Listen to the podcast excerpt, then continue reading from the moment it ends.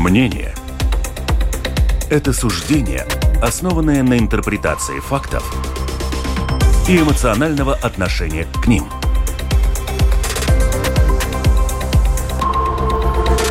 Открытый разговор с Ольгой Князевой на Латвийском радио 4.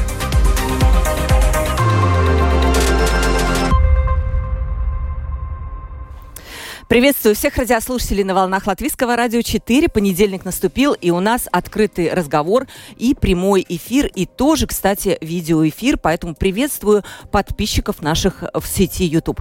На прошлой неделе началась серия процессов над сотрудниками издания «Спутник» и «Балтньюз». На скамье подсудимых 16 человек, которых обвиняют в нарушении санкций Евросоюза. Никто из них виновными себя не считает. И сегодня мы тоже будем говорить о том, э, мы не будем говорить о том, кто виновен, а кто нет. Пускай это дело решает суд, как и, как и положено. Но как общественное радио мы хотим об этом поговорить в контексте журналистики, журналистской этики и вопросов свободы слова. Ну и политики в том числе, как же без этого. Наталья Абала, экс-ведущая, ныне депутат Рижской думы и член Совета Союза журналистов Латвии. Наталья, приветствую вас. Здравствуйте.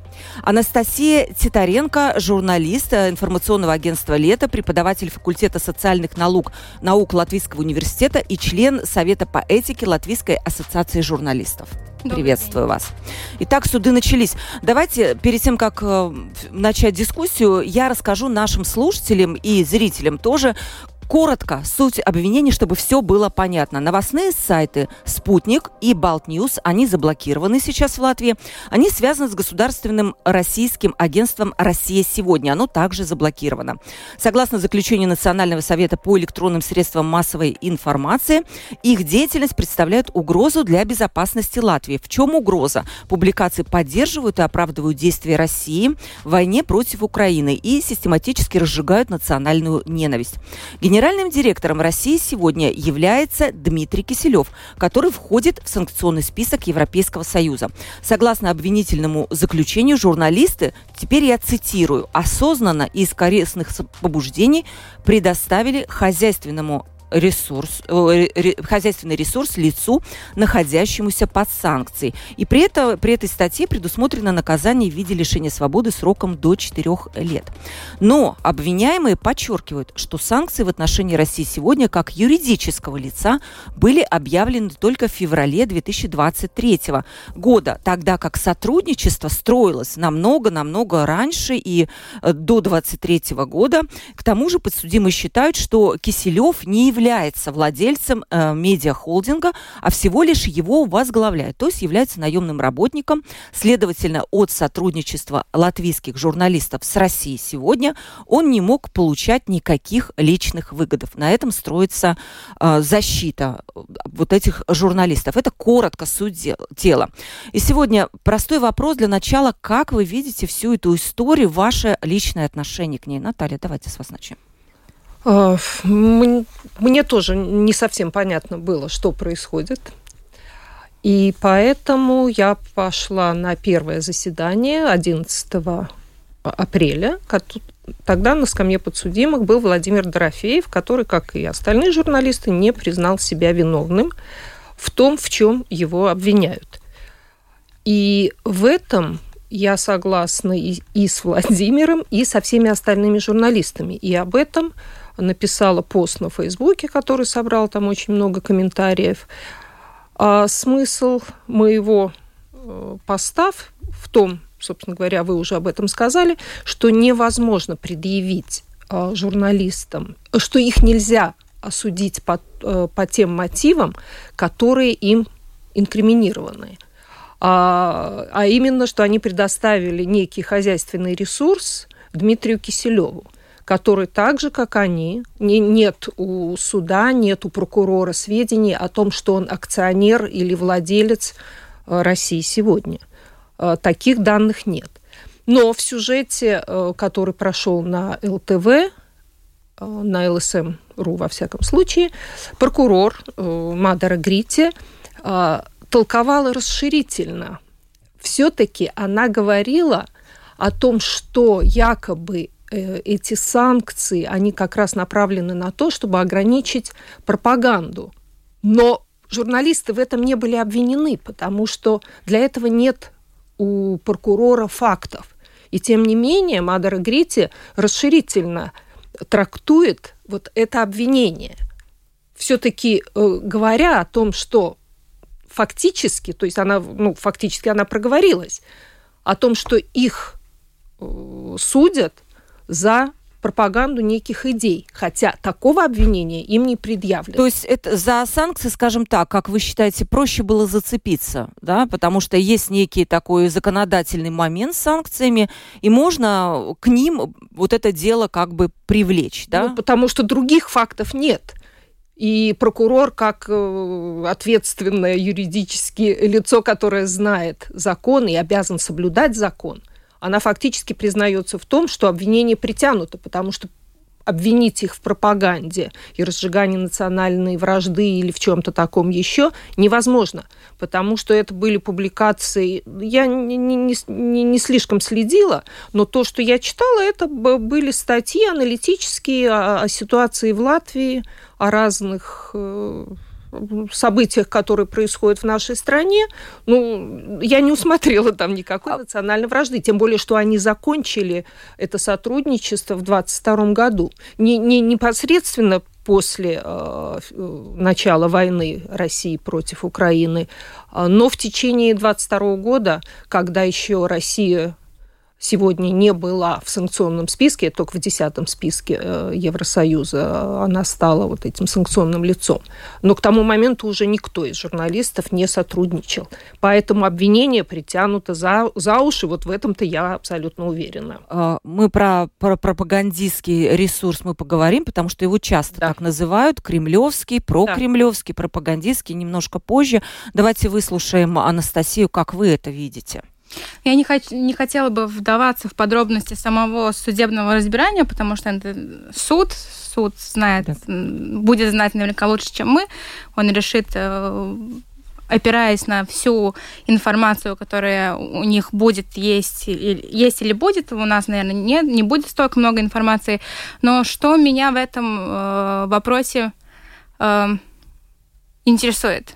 Можем ли мы всех этих э, людей, 16, если правильно mm-hmm. я помню, 16 людей, которые сейчас будут сидят уже на скамье подсудимых, называть журналистами. Например, Владимир Линдерман. Я извиняюсь, когда мы начали называть его журналистом.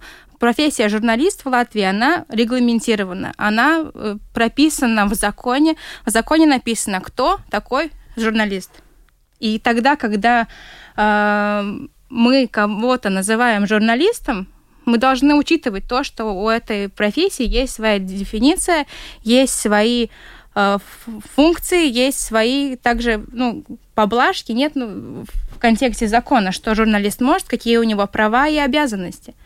И это меня очень волнует, когда мы можем каждого кого захочем, называть журналистом. И, э, Анастасия, именно поэтому ваша ассоциация никак не отреагировала на эти судебные ну, на это судебное, ну, вот это вот событие ни, ни положительно, ни отрицательно, никак. У вас не было никакой реакции. Как вы думаете, поэтому? Потому что вы не считаете их журналистами. Э, я не могу комментировать позицию всей ассоциации. Я видела, что председатель э, ассоциации в каком-то, я не помню, в каком медиа комментировала эту ситуацию. Она тоже указывала на то, что трудно называть всех э, фигурантов, если так можно э, высказаться, дела э, журналистами. И суть, ну, ее комментарий был как раз вот в этом. Но при этом есть, э, да, я согласна, там может быть Линдерман, там еще кто-то, они прямо не работали со средством массовой информации. Но там есть несколько человек, которые публиковались в средствах массовой информации. Расскажите тогда, по какому критерию мы можем называть человека журналистом, а по какому нет, чтобы было понятно. Ну, по закону, который у нас par прессе un citiem информации с līdzekļiem, по-моему, такое название было этого закона, там прописано, что журналист это является тем человеком, который э, делает дела, там, э, обкопывает информацию, э, обобщает информацию, обобщает информацию анализирует э, и так, получает информацию и работает на средства массовой информации, является членом журналистской организации. У нас эта дефиниция, она более институ институциональная. Поэтому туда не входят, например, люди, жур... есть такое понятие люди с журналистским интересом, например, блогеры. Uh-huh. И они не, по, не подходят под э, этот э, под эту статью закона, хотя э, Сенат он указывал на то, что ну как бы можно смотреть на людей с таким интересом, которые которых сугубо вот под эту а, а, одну статью закона не нельзя подписать. Но, по-моему, важно вы, вы говорили о том, что в течение 22 года все эти люди, которые сейчас находятся под судом, э, что они прекратили свое, свое сотрудничество с этими СМИ, э, так называемыми СМИ. Э, по-моему, очень важно тут посмотреть на это с этической стороны, потому что, ладно, может, вы говорили, что защита указывает на то, что Киселев не является, как бы не является Ипашнекс. Да, владелец, он является наемным работником, генеральным директором, да, то есть ну, наемная да. должность. Но он является, э, является лицом этого холдинга, и мне персонально как бы было бы очень странно работать в каком-нибудь СМИ, когда главное лицо этого э, холдинга каждый вечер стоит напротив камеры и поливает грязью всех, которые против какой-то их позиции. Я это и согласна, мне, Анастасия. Мне кажется, что очень странно думать, что ну я как бы там поработаю, но я как бы сбоку. Речь идет о получении э, хозяйственной выгоды господином Киселевым от работы журналистов. Я Дело в том, что журналистов не судят за их взгляды, какими бы они ни были, и как бы мы их разделяли или не разделяли. Можно судить только за некий факт поскольку факта разжигания национальной розни или пропаганды войны в публикациях этих журналистов не было, то их за это судить нельзя. Поэтому я и говорю, что вот это обвинение в хозяйственной, в предоставлении хозяйственного ресурса, оно притянуто за уши, потому что их нельзя обвинить в том, в чем их хотят фактически обвинить. А их взгляды – это этический вопрос. Я тоже не разделяю взгляды и э, взгляды пропагандистов российских. А, по старой памяти, поскольку в свое время мы сотрудничали с очень, ну, ну, со всеми практически телевизионными каналами России, по старой памяти в этот период после начала войны а, мне звонили несколько раз, ну, пару раз из Москвы. Я отказывалась, потому что, потому что таковы мои взгляды, так я смотрю на эту ситуацию. Но если у человека другие взгляды, а, вот в этом-то и казус состоит, что это, это их право если Во... они их не пропагандируют. Э, Наталья, вопрос Анастасия подняла серьезные. А, они не считают, что они журналисты. Приводится в пример господина Линдермана. Ну, Другие он, тоже идут каким-то скопом, как, как вот люди, которые не являются журналистами, согласно вот этой дефиниции, которую привела Анастасия. Ну, я Вы бы сказала проще, что такое профессионал? Профессионал – это школа плюс опыт. Значит, относительно журналиста это полученное образование соответствующее и его опыт работы. И там таких с более чем 25-летним, как у Дорофеевой или у Люси, там прибыль, у Людмилы Прибыльской, там, наверное, больше 30 лет после МГУ, после факультета журналистики МГУ. То есть это профессиональные люди. Среди них есть не журналисты. Я, я не понимаю, в чем тут спор. Линдерман – активист, пропагандист – Никто Спор его, заключается никто его в том, почему журналистом. ассоциации и, кстати, член союз, э, э, союз журналистов никак не отреагировали на эту историю. Если уж вы считаете, что они некоторые люди журналистов, почему союз журналистов никак не высказал? Ну, это вопрос, наверное, к, а к Как вы думаете, не было союза. у вас э, как У меня на эту тему не было разговора. В свое время у меня был разговор по поводу дождя, закрытия дождя. Тогда я позвонила Пайдерсу и спросила, не собирается является ли Союз, э, может быть, стоит принять этих журналистов «Дождя» в нашу профессиональную организацию. А, Юрий сказал, что он не видит никаких э, препятствий для этого. Если они подадут такое заявление, то оно будет рассмотрено, и поскольку они работают, на тот момент работали в Латвии, то это вполне возможно. Но здесь отличие между ассоциацией журналистов и союзом журналистов. Союз журналистов – это фактически профсоюз. Это профессиональный союз, в принципе, э, который, который в принципе, должен защищать права журналистов.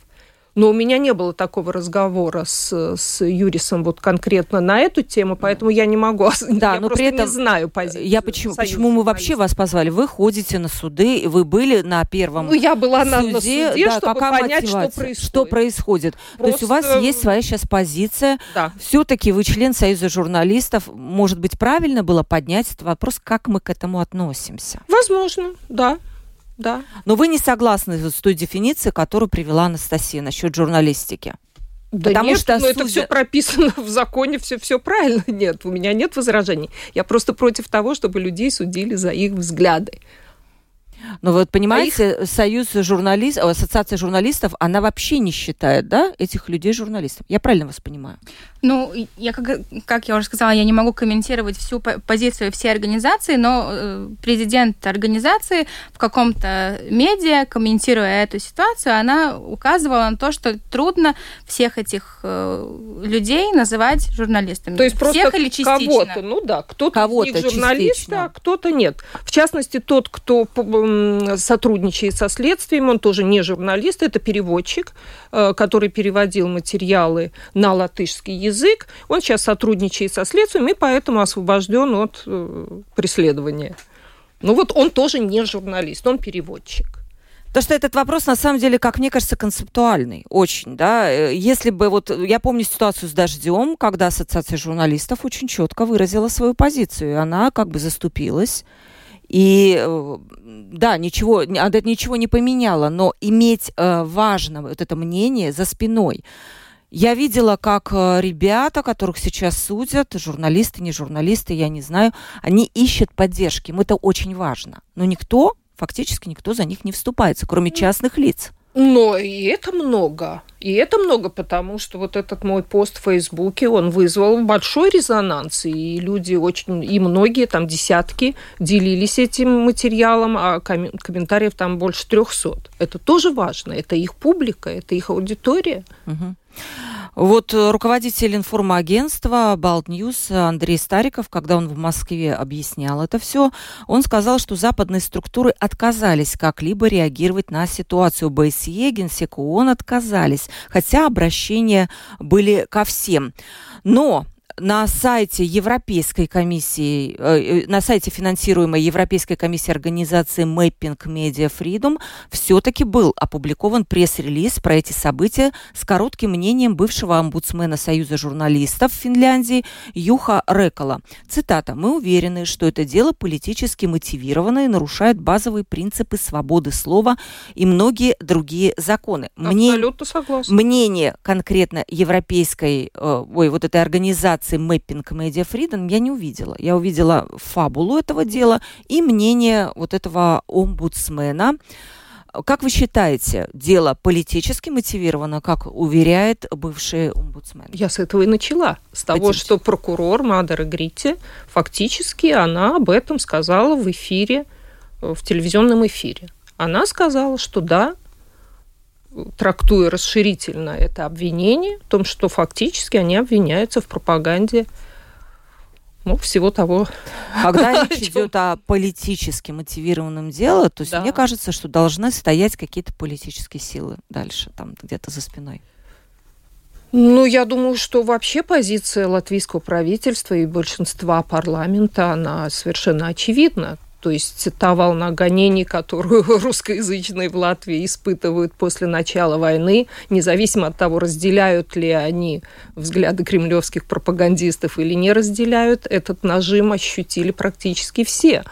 И начиная с э, разрушения памятника освободителям и продолжая эту замечательную культурную традицию дальше. Я вот организовала, да, хотела организовать пикет, но как-то вот не, не нашлось То есть сегодня это политический мейнстрим, в котором Безусловно, попадает... Который спущен фактически сверху, и вот в Думе, депутатом, который я являюсь, я слышу эти разговоры, да, я выступаю в защиту все-таки памятников, потому что культура не должна страдать от э, политических э, событий э, этих дней, фактически, этого периода, потому что культура вечна, а это все пройдет. Дай бог, чтобы Латвия развивалась по демократическому пути, чтобы вот не было политических, политических процессов над, над людьми. Анастасия, вы считаете этот процесс политически ангажированным, мотивированным, ну как-то вот так? По той информации, которая у меня есть, я не могу э, стопроцентно сказать, что это политически мотивированный или нет. Э, это покажет суд, как и его решение. Э, у нас страна с нормальной системой система судебной судебной системы более-менее, поэтому результат этого покажет суд, кто прав или, и, или не прав в, этом, в этой всей ситуации. А, что... Я не поняла, как суд может показать политическую ангажированность процесса?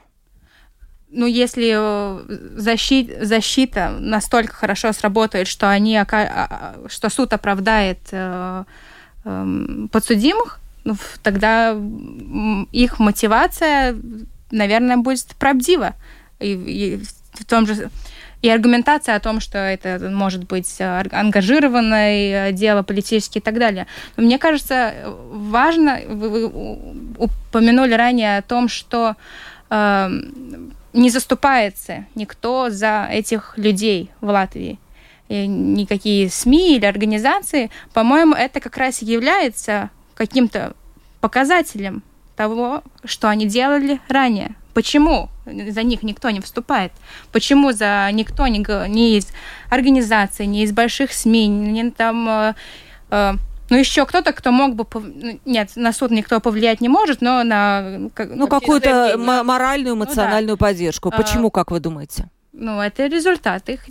А про, я думаю, про потому, что, потому что все э, те же большие средства массовой информации, они боятся попасть в этот же список, если они будут поддерживать так называемых прокремлевских пропагандистов. Вот в чем дело. Мы уже чувствуем давление, э, вот это политическое давление.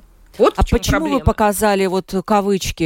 Они многих называют без кавычек вот так. Я так понимаю, Анастасия тоже без кавычек их называет кремлевскими пропагандисты. Ну, да. Я ну, на основании тех э, публикаций, которые я видела, я не видела там про кремлевской пропаганды, я видела там материалы и аналитику о событиях в Латвии. Я не видела там этой пропаганды. Ну, если мы, например, смотрим на, на исследования, академические исследования э, русскоязычных СМИ Латвии, там очень однозначно э, позиция, она всегда более или менее э, повернута в сторону интересов э, России, интересов Кремля. И много нарратива о том, что Латвия неудавшаяся страна, это показывает очень много разных академических исследований. И поэтому как бы у нас у каждого свое, своя точка зрения во многих вопросах, но э, то, что показывает исследование, это нельзя, ну, можно пробовать новыми исследованиями доказать, что это неправда, но каждое новое исследование доказывает как раз э, предыдущие э, с нами да, выводы, выводы, выводы да. об этом. И, и по-моему, э, вопрос еще и в том, э, вообще о русскоязычной прессе, СМИ Латвии, в каком оно является состоянии, и почему э, даже те же самые латвийские власти э, в начале 2022 года так ждали э, дождь чтобы он приехал сюда и, и работал с Латвией. Почему э, власти так много лат, э, латышей, которые разговаривают на латышском языке, ждали приход дождя? По-моему, это тоже очень громкий сигнал о том, что с русскоязычными СМИ в Латвии не все в порядке. Можно, можно, конечно, разговаривать о том, что свобода слова, свобода мнения и так далее, но когда не соблюдаются самые э, обычные, самые простые угу. памята Да, но основные. Основ, да? самые, самые основные критерии того, как должен работать журналист, что там всегда есть, должна быть два мнения. Не только, что журналист не может вступать э, за какое-то одно мнение и все время о нем говорить, как, например, тот же самый Соловьев или Киселев каждый вечер стоит и э, я не знаю, можно говорить матными словами, он да. всех обзывает. Так журналист не, не, нельзя ему так. Это поступать. один из критериев пропаганды, как вы считаете, да? Это однобокость мнений. Да, однобокость и что мнений. еще?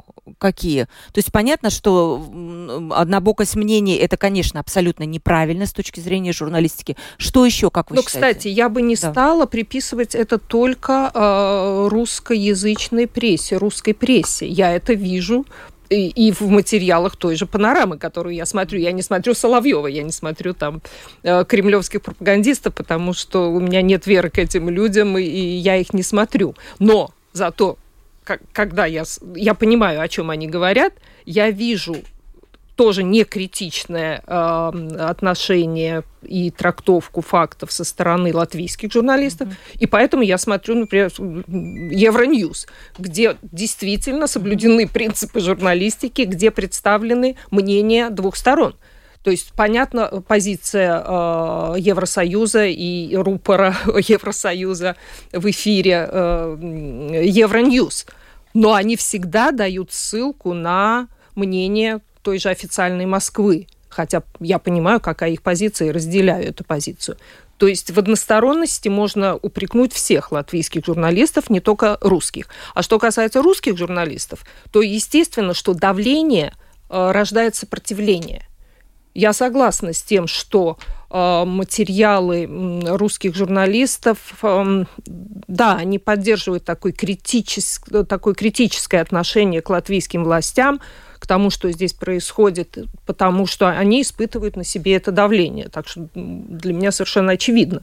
Это все началось, наверное, тогда, когда э, большая часть населения страны была лишена гражданских прав.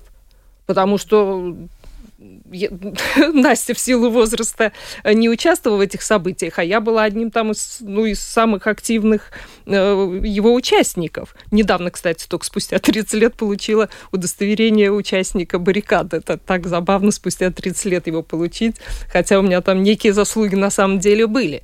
Но мое, мое мнение изменилось на критическое ко всему тому, что происходит после того, как людей лишили гражданства. Да, давайте немножко вернемся назад. Во-первых, вот я хочу я напомнить... назад на 30 э, лет. Давайте напомним телефон э, прямого эфира на WhatsApp 28040424. Пишите нам. И lr4.lv. У нас уже много очень, кстати, по WhatsApp э, вопросов и реплик. Мы обязательно это зачитаем. И также вы можете увидеть нас в YouTube, эту передачу. Важный вопрос, о котором сказал вот как раз э, бывший омбудсмен Союза журналистов Финляндии Юха Рекола. Еще раз процитирую его. Мы уверены, что это дело политически мотивированное нарушает базовые принципы свободы слова. Базовые принципы свободы слова – это очень важно. У нас есть статья Конституции, которая как раз эти слова, э, свободу слова описывает. Но ведь есть еще действительно и пропаганда, которая часто прикрывается именно таким аргументом, как бы вот мы должны должны э, тут свободу слова, а вы говорите, что это пропаганда. А, Анастасия, как э, следует, как вам кажется, это различать? Где свобода, а где уже пропаганда? Какой тут водораздел?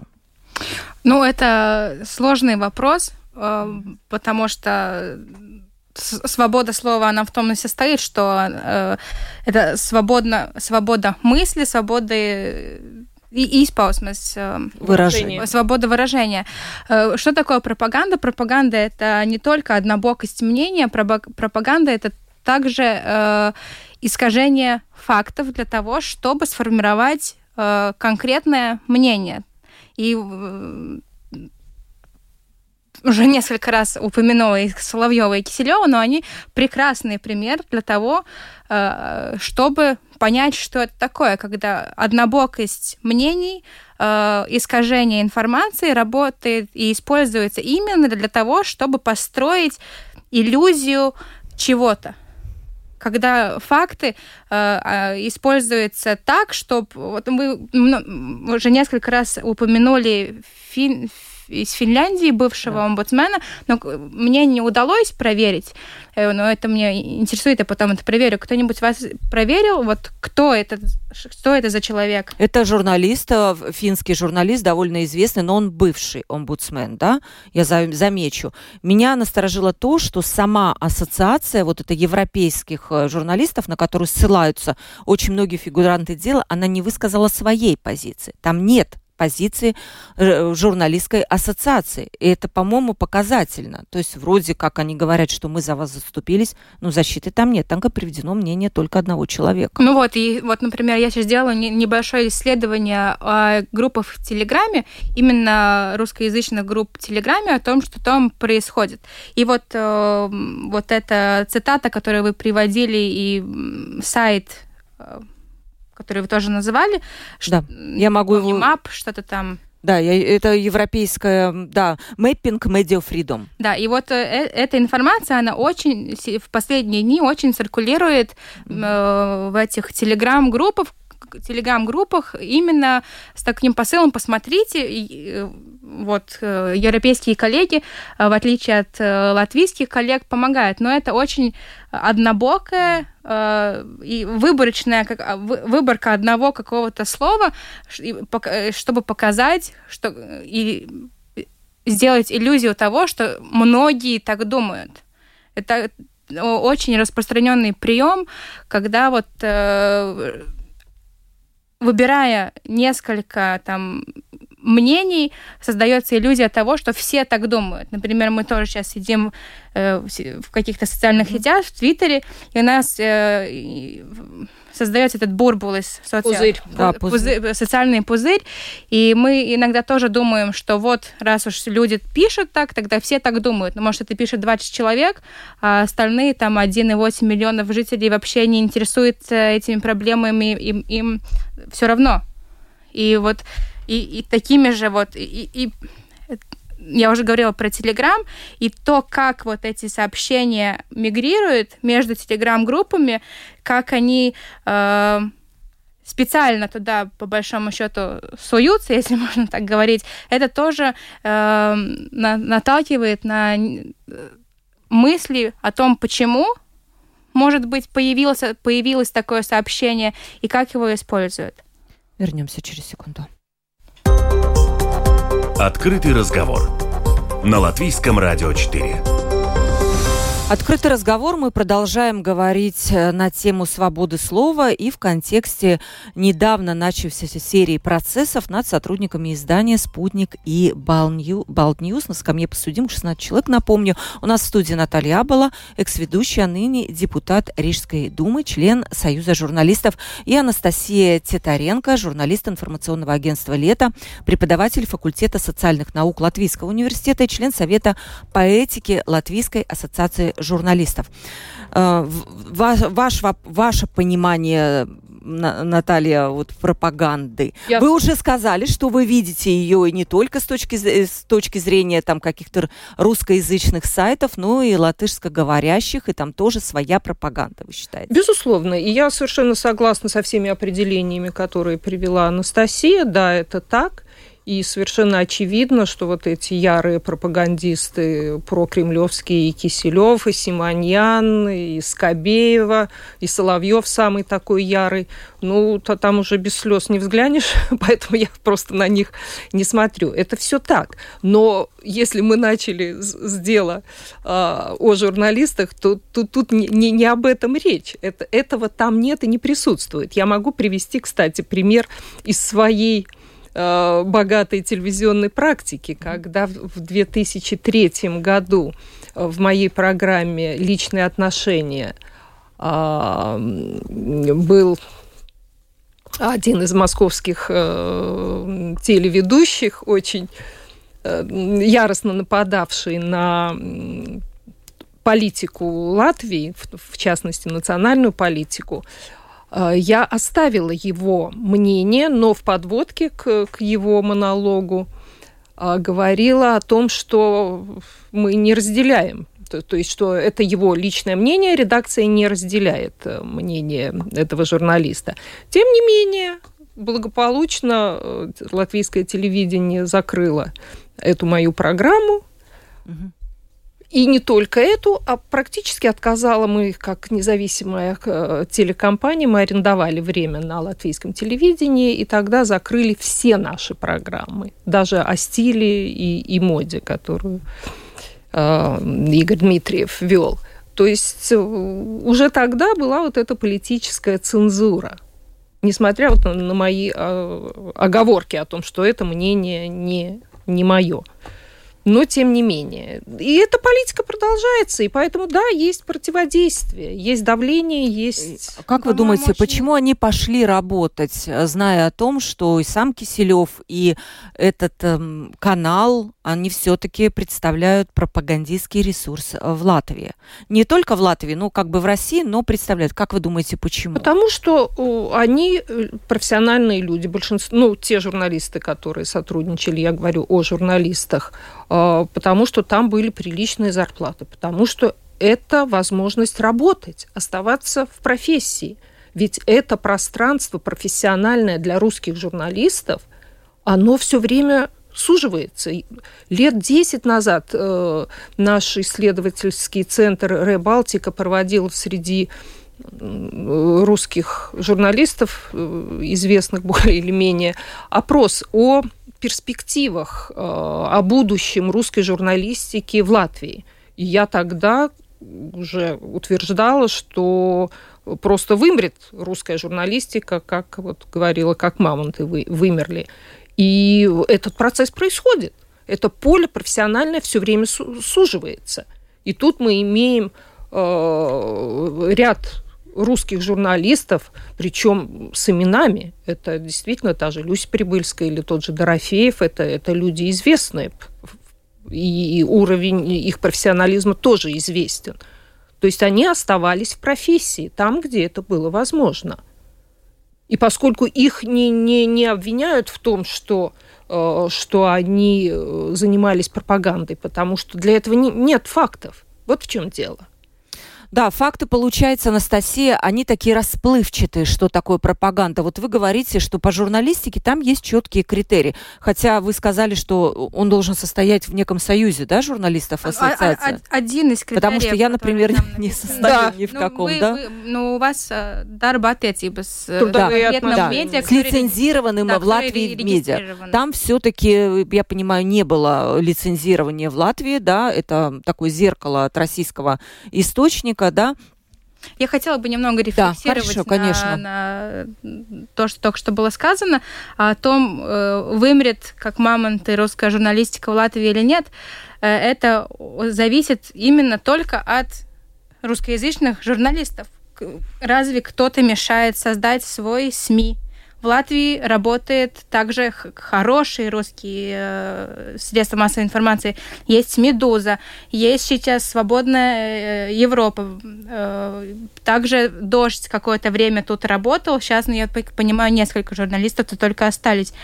И на вопрос, почему они, э, эти люди, которые сейчас находятся на скамье подсудимых, э, начали работать, вы ответили, э, потому что там были хорошие зарплаты. Ну, тут люди сделали выбор. Да. Оставаться в нормальной журналистике, следовать профессиональным стандартам, может быть, я не хочу таких громких заявлений, но может быть работать с, с совестью своей mm-hmm. или получать зарплату. Тем более... Знаете, гос... мы, не, мы не живем в безвоздушном пространстве в нематериальном мире. Мы живем в материальном мире. Для того, чтобы создать и поддерживать деятельность какого-то средства массовой информации, а я как независимый продюсер в течение более чем 20 лет э, занимавшаяся этим, могу совершенно точно сказать, что в первую очередь для этого нужны деньги. И когда даже на суперпопулярную программу «Шок-шоу» у меня стали отказываться рекламодатели, именно из-за того, что э, эта программа идет на русском языке, когда невозможно было существовать, потому что государство ведь это не финансирует. Более того, я покупала эфир на латвийском телевидении. И пока у меня были, а в течение 9 лет они были, но политика национальная нашего государства все время ужесточалась, в конце концов, мне не на что было делать. И я бы просила не говорить о том, о, о хорошем и плохом.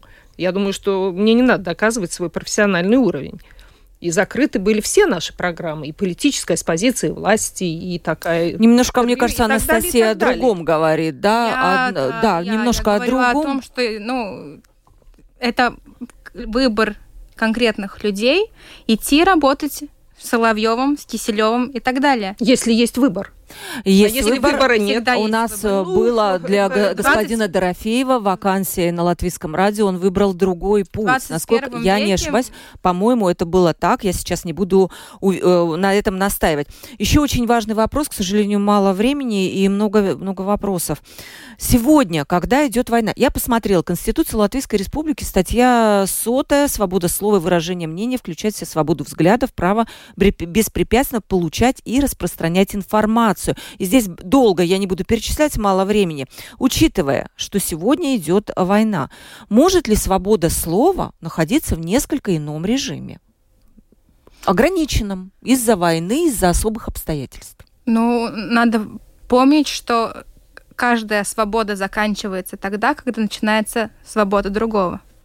И если слово, мы знаем сила, какая, какова сила слова, и если словом можно том числе сейчас практически убить, ну, тогда это слово должно быть в каком-то мере э, ограничено. Мы не можем идти на улице и кричать убить э, этого или убить этого.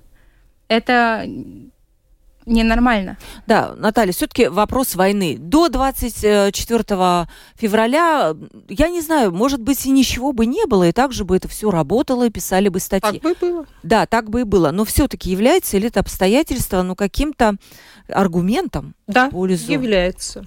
Является. Тут я совершенно с Анастасией согласна, потому что в условиях войны надо быть ну, предельно э, внимательным и осторожным что-то говоря или, или делая какую-то публикацию. Да, условия войны на, налагают дополнительную ответственность на журналиста, который должен думать о том, как его слово отзовется. Но, повторяю, в десятый раз, да. что не в этом обвиняют этих журналистов. Это мы поняли. Вопрос санкций. Действительно, он выглядит странно, когда его пытаются привязать именно к вопросу нарушения да. санкций, да. а не к вопросу о том, что эти каналы, скажем, использовали кремлевские нарративы или, я не знаю, там пропагандировали что-то. Именно вопрос санкций. И вот в вопросе санкций, я понимаю, есть вот это вот слабое звено, возможно. Но посмотрим, чем закончится суд. Конечно. Еще такой вопрос. Вот если говорить о сегодня сегодняшней журналистике, она, конечно, стала конкурировать с блогерством. Блогеры у нас очень много. И в отличие от журналистов, как мне кажется, журналист, он все-таки оперирует фактами. У него есть сторона за, сторона против. Мы сегодня это видим, да. У блогеров больше эмоций, и люди выбирают тех блогеров, которым мы хотят верить. Э, не угрожает ли журналистике блогерство, Анастасия? Э, журналистика, и как, как и любая профессия, она э, может работать и, и состояться так долго, пока люди сами, которые в ней находятся, в нее верят и работают в ней. Поэтому пока мы есть, пока мы работаем, она будет жить. Но что э, касается блогерства, немного отсылки на предыдущую эту э, небольшую дискуссию про совести и так далее. 21, поэтому я говорила, 21 век, и у нас и всегда у людей есть выбор. Особенно сейчас э, есть выбор у журналистов, которые, которым открыты двери во все социальные СМИ, YouTube и так далее. Мы видим, что очень много журналистов и в том же, из той же самой России, которые раньше работали в СМИ, они они теперь работают на Ютубе и делают там хороший продукт который тоже можно называть журналистским продуктом. Они делают интервью, расследования и так далее, и тоже получают за это какие-то деньги, так я так полагаю, больше, чем мы, э, работая журналистами в профессиональных СМИ. Э, так что всегда есть выбор. Если, э, ну, если бы, например, меня э, пригла приглашали бы работать э, э, в такие интересные, в кавычках, СМИ, которые у нас сейчас запрещены, это шло бы против всех моих, например, там, принципов, принципами, да. совестью и так далее, журналистскими принципами. И, и даже если там, например, много, много денег, всегда у журналиста есть выбор. Особенно сейчас, в 21 веке, когда всюду мы можем делать э, контент. Вот как раз спрашивает один э, из слушателей, а если бы вы, Анастасия, работали и жили бы в Российской Федерации, то э, наверняка тоже работали бы на пропаганду. Ну, вопрос, да. Мы не можем знать, вот если бы мы где-то там что-то. Ну, ну посмотрите, вот... например, журналист Юрий Дудь, который прекрасное интервью делает, э, журналист... Э, э... Могу подбросить телеканал Грэма. Угу. Да, Вадима есть, Родионова, да, да, кстати. Да, очень, очень много хороших журналистов, которые не идут работать в систему этой э, кремлевских СМИ. Они делают свою работу, да, им тяжело, но они э, хотя бы немного э, сохраняют эту журналистскую профессию, ладно, не в СМИ, в классическом э, форме их, но на социальных просторах. Пишут слушатели, все дело в том, что эти, в кавычках, около журналисты грешат провокационной деятельностью, а не их взглядами. Наверное, поэтому их и судят. Ну, наверное, да, с точки зрения... Ну, да, странно, что сформулировали именно э, фабулу обвинений немножко не в эту сторону, и поэтому вопрос, как это будет дальше развиваться. Я думаю, что тут вопрос доказательств, потому да. что нельзя доказать то, чего нет. Угу. Дальше Давайте я еще спрошу, потому что 4 минуты, буквально коротко. Вот те политики оппозиционные больше всего, которые сейчас через свои блоги активно выступают за какие-то идеи, критикуют правительство, они просто нещадно. Однобокость мнений. Но при этом куча-куча у них поклонников. Как вы думаете, ну вот э, с точки... А местных или... Да, да, местных, да. И там просто средства массовой информации могут им посовидовать на самом деле. Но при этом, ну, это, это считается нормально, но это тоже пропаганда. То есть у нас к этому относятся легко почему-то. Потому что у людей низкий, низкий уровень медиаграмотности. Низкий вы считаете? Я считаю, что низкий. Низкий? Я считаю, я считаю, что не у всех, но у большинства. Я столкнулась это в своем ближнем круге, когда э, одна моя действительно близкая подруга угу. читает э, то, что пишет Глория Гревцова, и на мое такое некое удивление по этому поводу говорит, а она понимаете, она отражает мнение определенной, да. причем большой группы людей. То есть она озвучивает то, что думают эти люди. Это показывает состояние нашего общества. А что делать, если коротко, у нас буквально две минутки? Вот медиаграмотность искана, но, наверное, это и наша вина тоже. Почему у нас так? Есть какой-то ответ? Может быть, предположение? Этому надо учить уже в школе. Э, медиаграмотность надо учить в школе. Сейчас, э, я так понимаю, что сейчас в программе уже есть что-то, э, чтобы научить детей, mm-hmm. как правильно различать хорошее, ну, не хорошее, а правильно анализировать mm-hmm. информацию, но мы видим, что это только сейчас внедряется в учебный процесс. А, это аудитория, которая особо поклета подвержена. подвержена рискам. Это вот э, пенсионеры, например, которые, на которых очень много отсылались, когда говорили, вот закрыли русские СМИ в Латвии, заблокировали, что они теперь будут смотреть? О них же много говорили. И вот эта проблема низкой, по-моему, медиаграмотности, ее надо решать, но это ее не решить на завтра. Это долгий процесс. Мне кажется, что вот подводя итог, мне кажется, все-таки журналистика мнений сейчас стоит более на первом месте, чем журналистика фактов. К сожалению, так есть. И в заключение я бы хотела сказать, что Латвийское радио 4 следит и будет следить за этим процессом. Мы э, не будем освещать каждое дело, которых будет много, потому что у нас есть много других тем, но мы обязательно будем возвращаться к этому вопросу, к этой теме для того, чтобы максимально точно и разносторонне, что тоже очень очень важно представлять разные мнения. Э, в любом демократическом э, обществе, как мне кажется, и задача прессы и общественного СМИ в первую очередь – это искать правду. Спасибо большое моим гостям Наталье Абала, экс-ведущая, ныне депутат Рижской думы, член Союза журналистов. Спасибо вам огромное.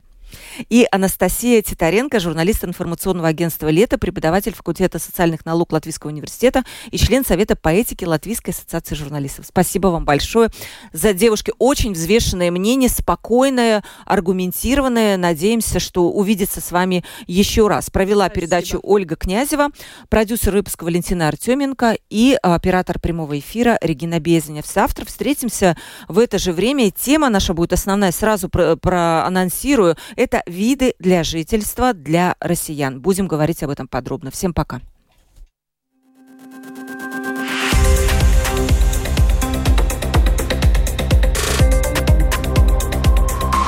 Открытый разговор. Площадка для обмена мнениями по самым важным темам с Ольгой